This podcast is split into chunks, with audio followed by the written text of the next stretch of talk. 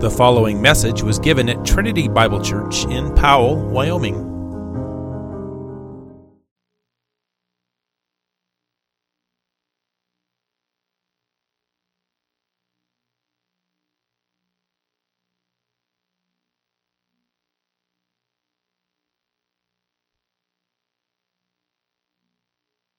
Confession of faith, and what a joy it is, and what a joy it is now to bring the Word of God to you.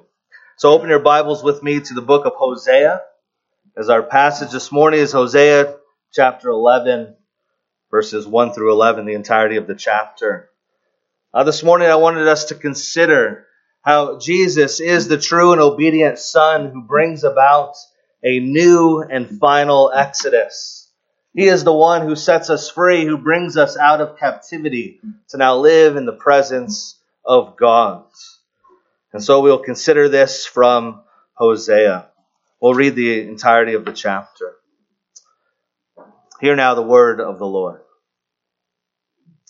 When Israel was a child, I loved him, and out of Egypt I called my son. The more they were called, the more they went away. They kept sacrificing to the Baals and offering and burnt offerings to idols. Yet it was I who taught Ephraim to walk. I took them by their arms, but they did not know that I healed them. I led them with cords of kindness, with the bands of love. And I became to them as one who eases the yoke on their jars. And I bent down to them and fed them. They shall not return to the land of Egypt, but Assyria shall be their king because they have refused to return to me. The sword shall rage against their cities, consume the bars of their gates, and devour them because of their own counsels. My people are bent on turning away from me, and though they call out to the Most High, he shall not raise them up at all. How can I give up, give you up, O Ephraim? How can I hand you over, O Israel? How could I make you like Admah? How could I treat you like Zeboim? My heart recoils within me. My compassion grows warm and tender. I will not execute my burning anger. I will not again destroy Ephraim. For I am God and not a man, the Holy One in your midst, and I will not come in wrath. They shall go after the Lord he will roar like a, a lion. When he roars, his children shall come trembling from the west. They shall come trembling like birds from Egypt and like doves from the land of Assyria. And I will return them to their homes, declares the Lord. Ephraim has surrounded me with lies, and the house of Israel with deceit.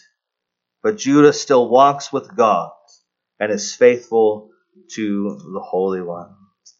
Amen. Let's go to the Lord in prayer, seeking His help this morning. Let us pray. Oh, our great God, you are the Holy One of Israel, a holy and majestic God. You are the God of light and truth. It is in your light we see light. We are dependent upon you, Father, to speak in the Word, in your Son, and by your Spirit. And so we pray that this morning you would work powerfully through your word. That you, by your Spirit, would give us eyes to behold wonderful things in your law. That we would behold the glory of Christ here from Hosea. And that as we behold his glory, you would transform us into his likeness. We pray, Lord, your word would go forth with power to build up, to edify, and to encourage as we rest in this glorious gospel and that you indeed would enable us to live in the freedom that we have in Christ, that we have been set free to now glorify you, our God. So we thank you for your word and the preaching of it. Bless it for your glory. We pray this in Jesus' name. Amen. Well, throughout the Old Testament, the Exodus was the pivotal moment of really of all of Israel's history. Israel, time and time again, was to recall the moment they were set free. The moment the Lord brought them out of Egypt and into the land of promise. When he saved them from oppression, from captivity, to now lead them into his very presence. The Exodus is really one of those grand narratives throughout all of Scripture. It really encompasses for us really every aspect of salvation. Redemption from sin, from suffering. Redemption from the tyranny of the devil, from death itself. To be brought back to God. The Exodus is about the work of the Lord Jesus Christ and what he has done for us in the gospel. It was the Old Testament type of salvation. It was looking forward to what Christ would do. Really is of utmost importance that not only for Israel to recall the Exodus, as Hosea is doing, recall the time when I saved you and brought you out of Egypt, but it's important for us as Christians to consider the Exodus and really the final Exodus accomplished through Christ. Bryan Estelle, he said, understood properly the story of an ancient nation delivered from captivity led into the desert and brought into a new land, is full of life changing news for the modern world. That's what we have here. We have life changing news for us today.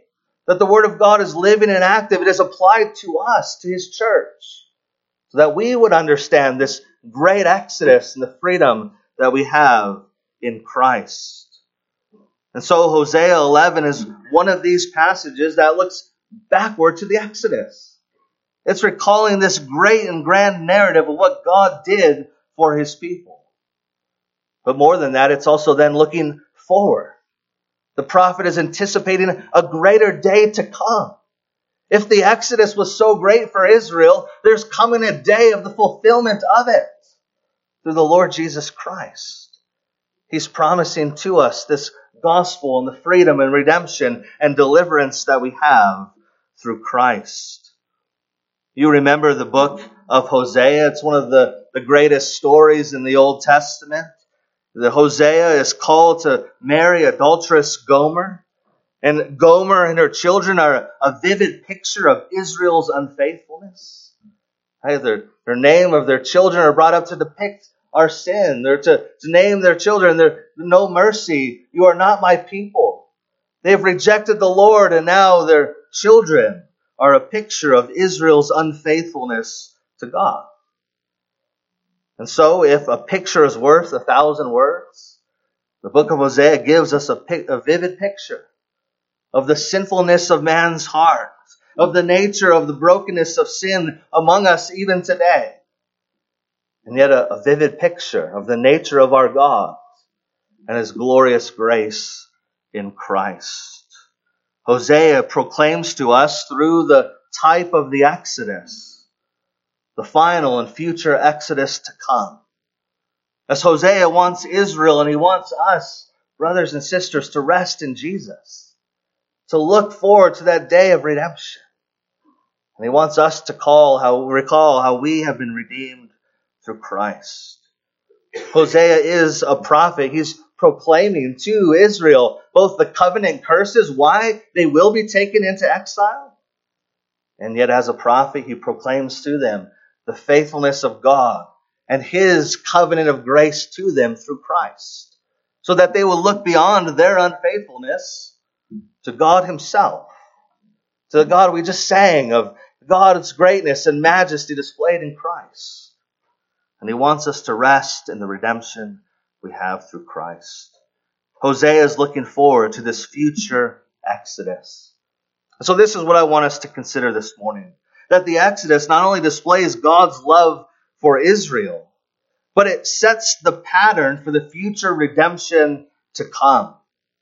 That if God has redeemed Israel from the bondage of their own sin, freeing them from the kingdom of Satan, how much more has he done so for us through the fulfillment of Hosea, through Christ? Brothers, and sisters, we have such a great salvation, which Hosea is proclaiming to us this day. So we'll see this in three points. Firstly, let's consider the recollection of the Exodus. Hosea prophesied during the 8th century BC in a time of great spiritual infidelity of Israel. Israel in the north has ran after other gods. And so as you read through the book of Hosea, you read of the covenant curses according to the law of God. He's applying the law to their hearts. Why is it that they'll go into exile? Why is it that Assyria is coming against them? Well, chapters 8 through 10 recalls this for us that they have forsaken the Lord. They have forgotten their God. They were no longer fearing his name. In other words, they were unfaithful to the covenant. They could look to God's law and see why it is they are experiencing exile, being cast east of Eden. And yet, Hosea, as a prophet of the gospel, as a herald of Christ, he's recall, causing them to recall the Exodus to point them to the faithfulness of their God. It was God who called them in the Exodus.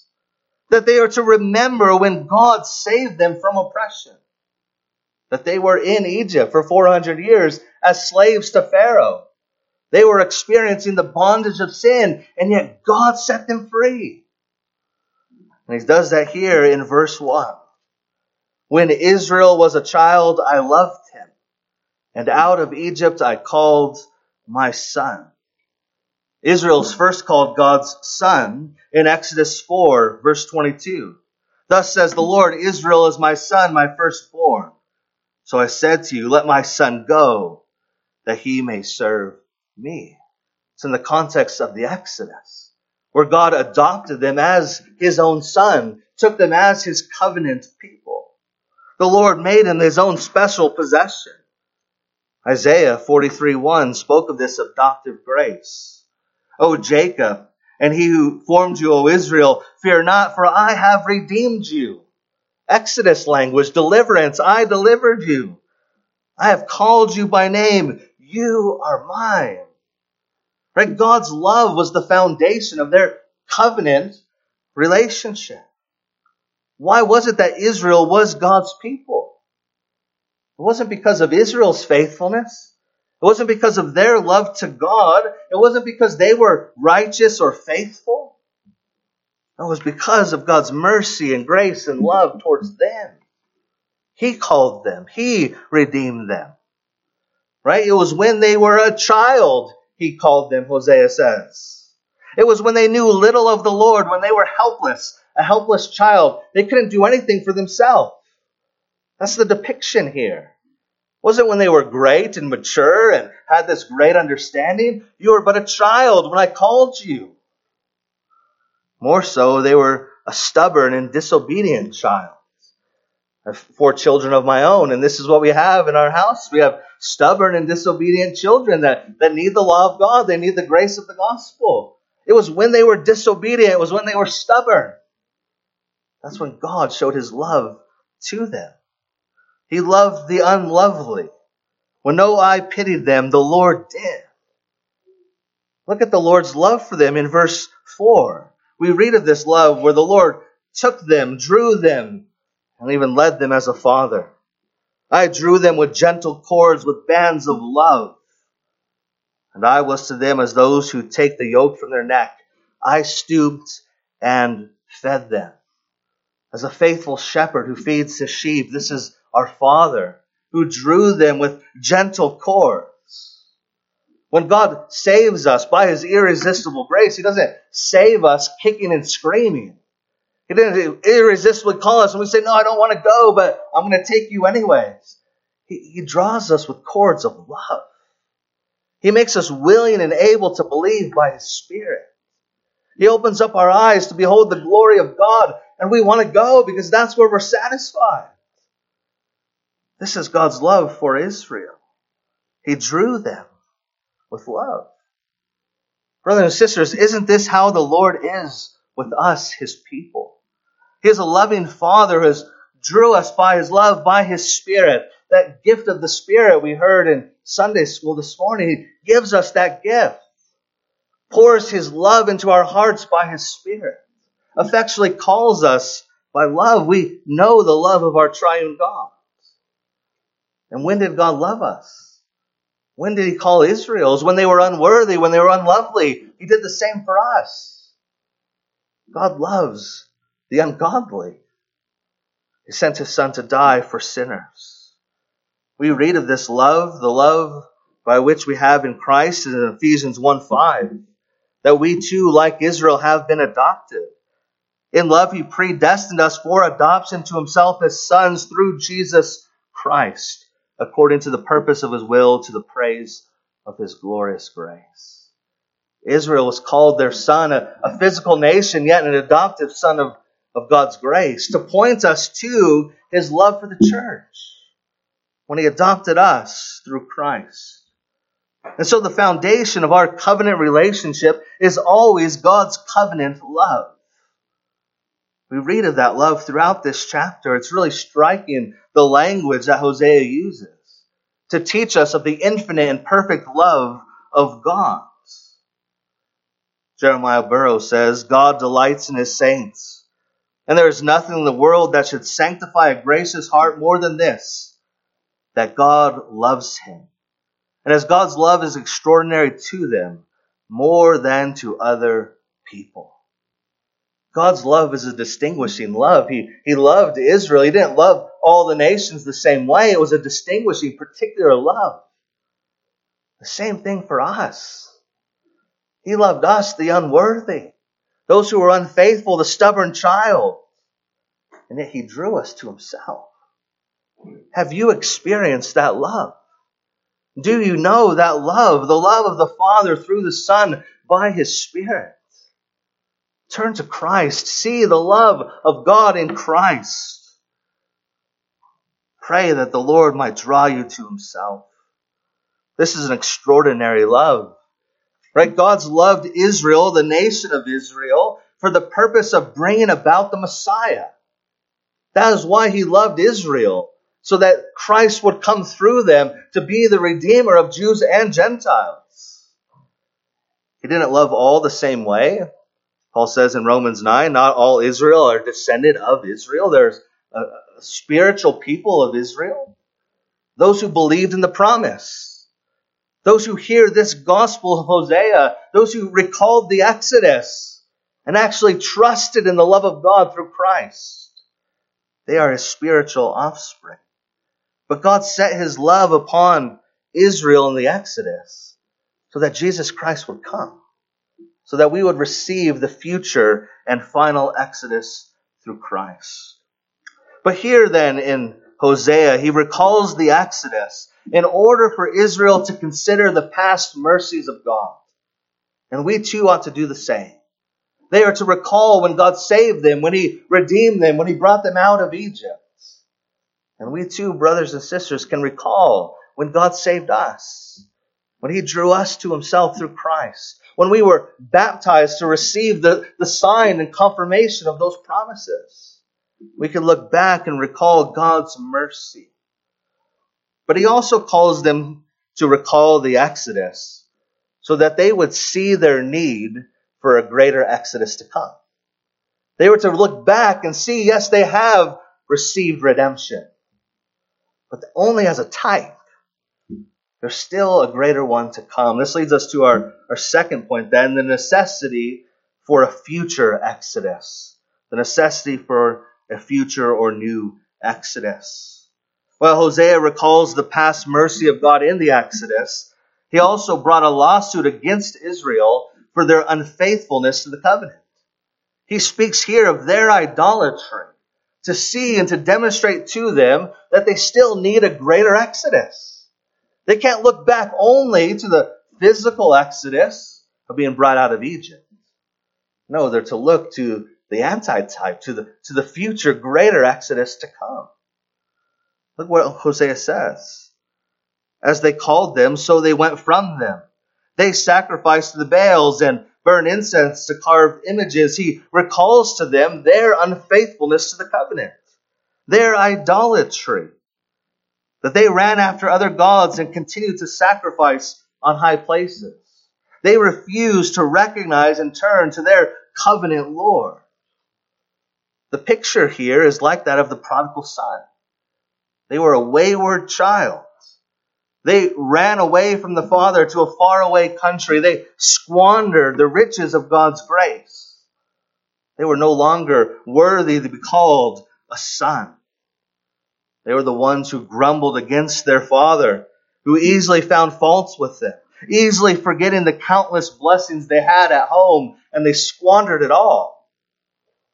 As we read this, we see our own hearts, do we not? Israel is a microcosm of our own heart. When you read the Old Testament, we shouldn't be, look how bad Israel is. Look at my own heart. They are a microcosm of man's heart, our waywardness, our sin, that we are prone to wander, prone to leave the God we love. Hosea says their hearts were, were bent. They were turned inward, away from God. Martin Luther says that's the heart of every man born in Adam. A heart that's bent inward, curved in on itself. That is our problem. Our hearts, when we are born, are curved inward rather than curved away towards God, our Maker. Turn towards Christ, the Redeemer. They turn inward. They bend towards self. And so now we see the world through the lens of self, away from God. This was Israel's heart bent away from God and turned towards idols. And what was the consequence of their sin? It was the same as Adam. They were kicked out of the promised land. They broke the covenant, the Mosaic covenant, and they are to be exiled east of Eden. Hosea 6 7 equates Israel's disobedience to Adam's. But like Adam, they transgressed the covenant. Adam broke God's covenant in the garden and flung us all into depravity, into the guilt of his own sin, the corruption of this world. Israel did the same. They didn't represent us, but they did the same. They broke God's covenant and they would be exiled. In fact, Hosea tells us it will be Assyria that will come for them. Verse 5 They shall not return to the land of Egypt, but Assyria shall be their king. He says, Exile's coming. They're coming against you to remove you from the land for your sin. Our sin casts us out of the presence of God. That's what our sin deserves. To be cast out forever, eternal judgment from God. And so, one of the purposes of the Mosaic covenant is to demonstrate the necessity for a perfect righteousness with God. That's what we need. That's what he was teaching Israel. To dwell with God, you need a perfect righteousness. John Owen said the Mosaic covenant declares the impossibility of obtaining reconciliation and peace with God any other way but by the promise. It's the promise of the gospel. The law cannot save us. Our obedience cannot save us.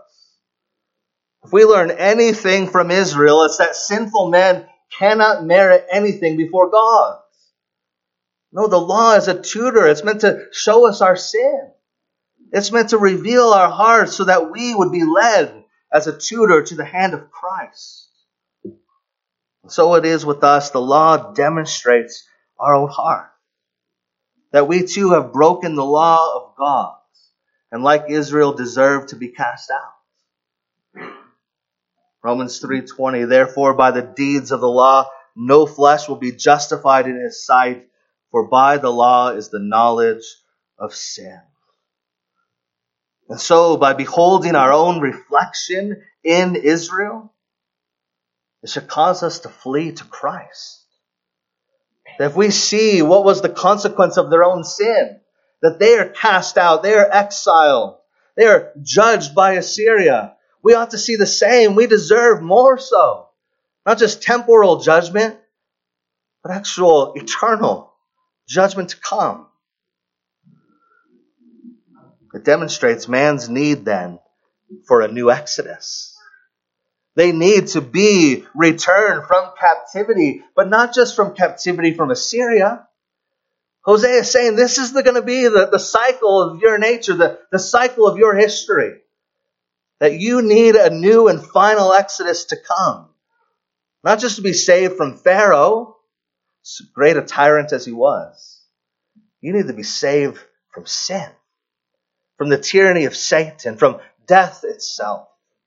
You need a new and final exodus. And so it's actually striking here then this language, this, this turn of phrase and the, the language here in verse 8. No longer do we hear then of the judgment of God, we hear of the love of the Father. Here it's expressed, this divine love, in, in terms we could understand. It's, it's using human language to, to teach us the fullness of God. God is incomprehensible, but He stoops down to teach us. And He teaches us of the depths of His infinite love.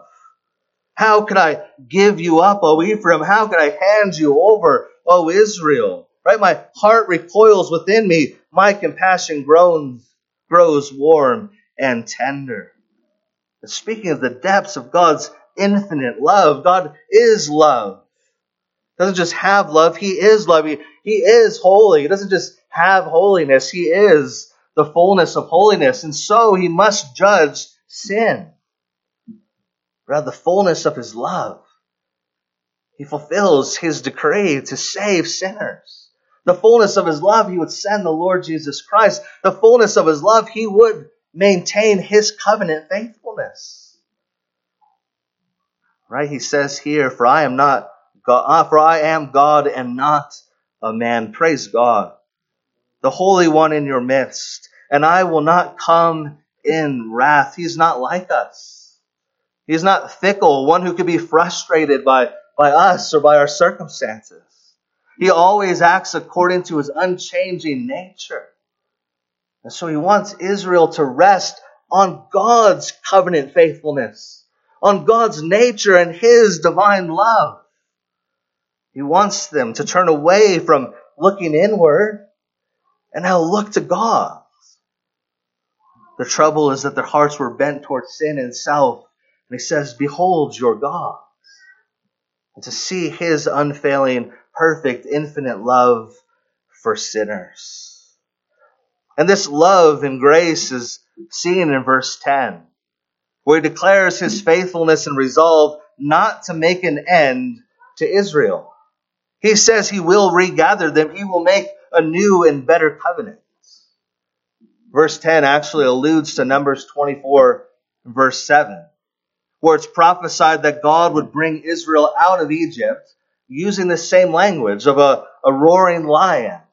He would redeem them from captivity. He would bring them through the Exodus because he is God.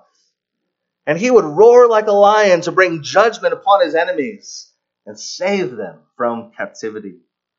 He says God brings them out of Egypt. He shall devour the nations who are his adversaries.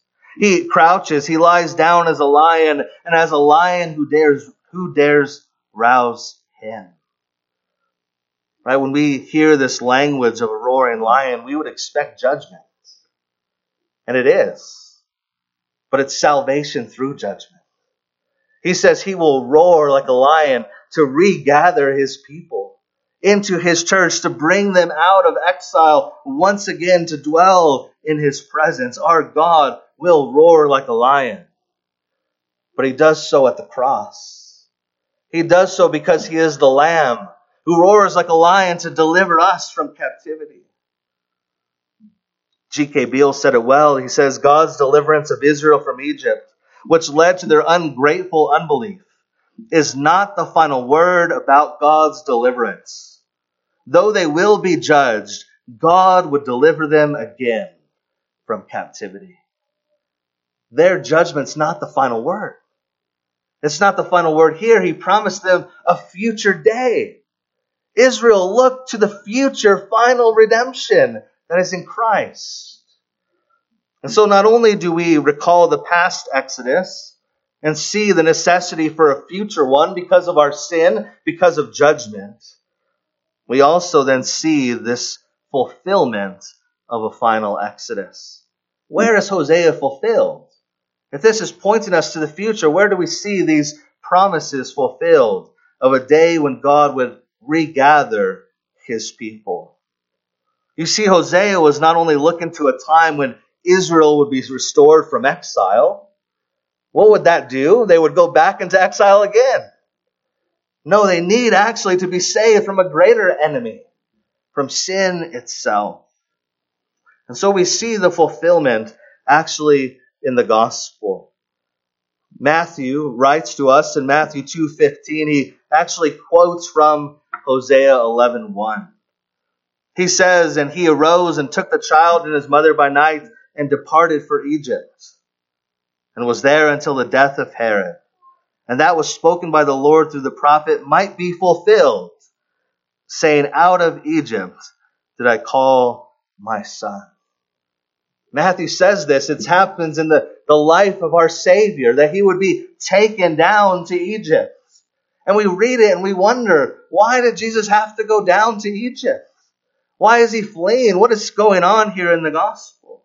That Jesus' flight as a child into Egypt, fleeing from Herod, actually fulfills the promise of Hosea. That out of Egypt he would call his son. Maybe you're like some commentators that they say Matthew has no regard for the Old Testament context. Matthew twists the words of Hosea for his own purposes. why is he using this language? How is that about Jesus going down to Egypt? How do we work this out? One commentator said Matthew was grasping for any possible prophecy he could find, even passages that are obviously not about Jesus at all. Now, I know you're taught better here that that's not how we read the scriptures. We see that the scriptures are about Christ, but, but why is it about Christ? Why does Matthew use this passage to speak about, uh, to speak about the Exodus? However, when the promise of Hosea is read in its entire context, it shouldn't be a surprise to us why it's about Christ. When we read the whole chapter, it's anticipating a future exodus through a new covenant. That is what Hosea is telling us. There is coming a day, Israel, when I would gather you again, just like I did in the first exodus. A new and final exodus is coming through an obedient son. So Matthew is signaling to us that the final exodus has come in Christ. Hosea is fulfilled that God would save his people through this greater deliverance. And so, just as the purpose of the Exodus was to deliver God's people through a mediator, to establish a covenant between God and his people, so too Jesus now, transcending Moses' role as mediator, as the true Son of God, he has come to deliver us from sin, from the tyranny of devil, from death, itself. One pastor said, What is at work theologically is that Jesus, God's Son, the new Israel of God, goes into Egypt exile and comes out again to show that he will bear exile judgment for his people. That's what Matthew wants us to see. That Jesus is going down to captivity to exile, and he will be brought out again as the Son of God, the true Son, because he will bring us out of captivity. He will deliver us and bear judgment exile for his people. Matthew, throughout his gospel, he uses these fulfillment quotations to prove that Jesus is the true Son of God who's loved by God. Matthew quotes many in the first two, three chapters of his gospel. He's quoting from the prophets to demonstrate that Jesus is the Christ, the Son of God. And even more so, he uses these quotes to teach us that Jesus is the true Israel of God. He is the one who came to fulfill what Israel couldn't do. They broke God's covenant. Like Adam, they transgressed the covenant and were exiled. Matthew says, Here is the true Son who will be obedient. Here is the true Israel of God, my Son, who will fulfill the covenant in your place. Here is the one, my Son, who will bear judgment for you at the cross. He is the beloved Son with whom he's well pleased. And so Matthew really speaks about Jesus as the true Israel who, who lives out Israel's history. He recapitulates Israel's history in his life to accomplish redemption. So after coming out of Egypt, what did Jesus do? He, he passed through the waters of baptism. He went through the waters of baptism, bearing that judgment and being raised as a sign of redemption to come for us, fulfilling all righteousness. And it was declared of him, He is the beloved Son with whom the Father is well pleased.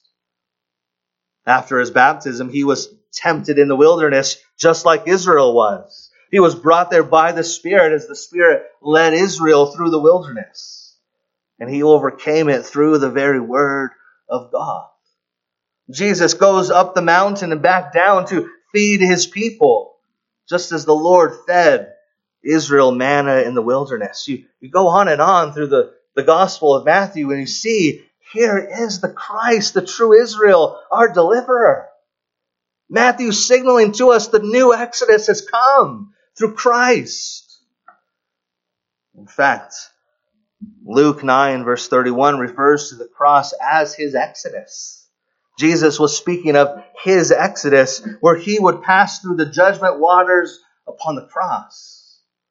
He would take our judgment there to fulfill our redemption. And so, brothers and sisters, the day Hosea prophesied has been fulfilled. It has been accomplished. Our redemption has been accomplished through Christ. We've been rescued from sin, from Satan, and brought into the very presence of God to enjoy our glorious inheritance. The final exodus has come. We live this side of the cross. And so we have been delivered. Jesus has perfectly fulfilled the covenant in our place, and he went to the cross to bear our sins. He is the righteous Son who earned our righteousness, so it can be imputed to us. For the law was given through Moses, but grace and truth was realized through Jesus Christ. And so, as he has accomplished this redemption, we are those who Hosea says will come trembling from the west. We are those who will be, we are in exile. And how we come with Jews and Gentiles gathered together as one church. We have been redeemed. The church are those who God has set his love upon, who he drew with cords of love by his Spirit. We are those who come now trembling back into the presence of our God through Christ. Because redemption has been accomplished. We're no longer in captivity, no longer bound to sin. No, brothers and sisters, we have been set free. We're no longer in bondage. That's the glorious news of the gospel. Not only has our guilt been dealt with, but the corruption, the bondage of sin. Paul says in Romans 6, we have died to sin, been crucified with Christ, so that we are no longer slaves to sin. We are no longer held under captivity of Satan as sons of disobedience. No, if Christ has set you free, you're free indeed. You're free in Christ. Yes, at times we, we still might feel as if we are captive to sin. We might still struggle years later with the same sins. And we wonder, Lord, well, what's going on in my heart? I'm free. Well, we need to do as Israel was to do recall the past mercy of God, to know who we are in Christ. We are no longer slaves. Sin no longer reigns over us. Yes, we have indwelling sin, and this side of eternity, we will continue to struggle, continue to have to put off sin and put on Christ.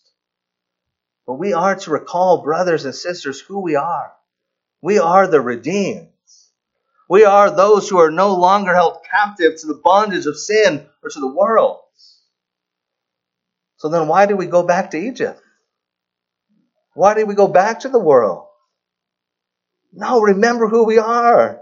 We've been redeemed. We've been brought out to enjoy God, communion with God and his people, to enjoy even now the blessings of this inheritance that's held for us in heaven. Paul tells us in Colossians, we have been delivered, redeemed through his blood from the kingdom of darkness and delivered into the kingdom of his beloved Son. That's Exodus language. Paul is saying we have been set free from captivity, now brought in to enjoy glorious freedom in Christ.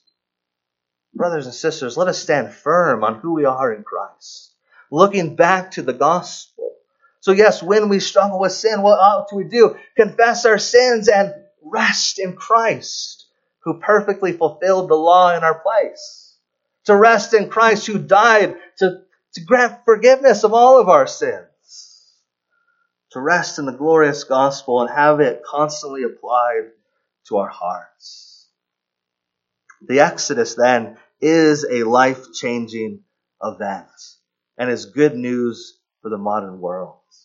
Christ has fulfilled this final Exodus through the cross, being restored through the resurrection to set us free. Have you experienced this life changing event? Have you experienced the freedom of redemption? If not, come to Christ. He is the only way to be set free. You might think freedom is the enjoyment of your sin. You are bound, and enslaved to sin. But the promise is all who come will be set free. Come to Christ. And for us, brothers and sisters who have trusted in Christ, we can know our final exodus has been accomplished.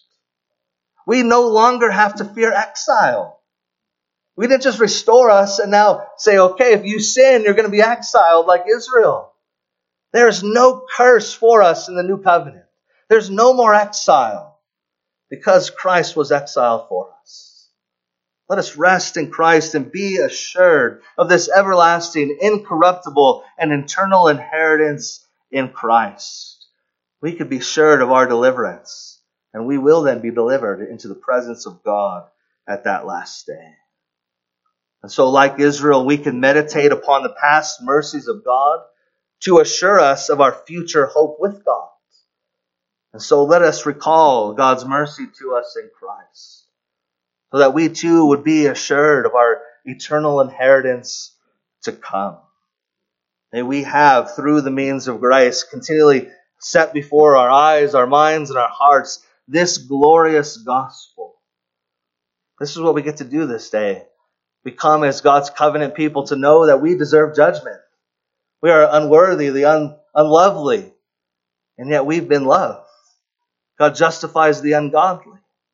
He has redeemed us and set his infinite love upon us. He drew us with cords of love to be his redeemed. Let us then rest in Christ. That if we have received the gracious love of the Father, the redemption of the Son, and the gift of His Spirit who's called us, we can know that our triune God's love will never fail us. No, we could be certain nothing will separate us from the love of God in Christ Jesus. Let us rest in the glorious gospel. The final exodus has come. We are set free. For out of Egypt, God has called his son. Amen.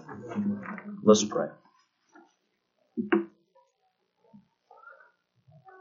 Oh, our gracious Heavenly Father, we thank you for your infinite, eternal love set upon your people. The same love by which you have loved your Son is granted to us in him, for you have redeemed your church through the blood of Christ. We thank you for calling us by your Spirit when we were unlovely, unworthy. We could never merit anything before you. And yet, Lord, you have called us by your Spirit to unite us to Christ, to receive the fruits of this glorious redemption.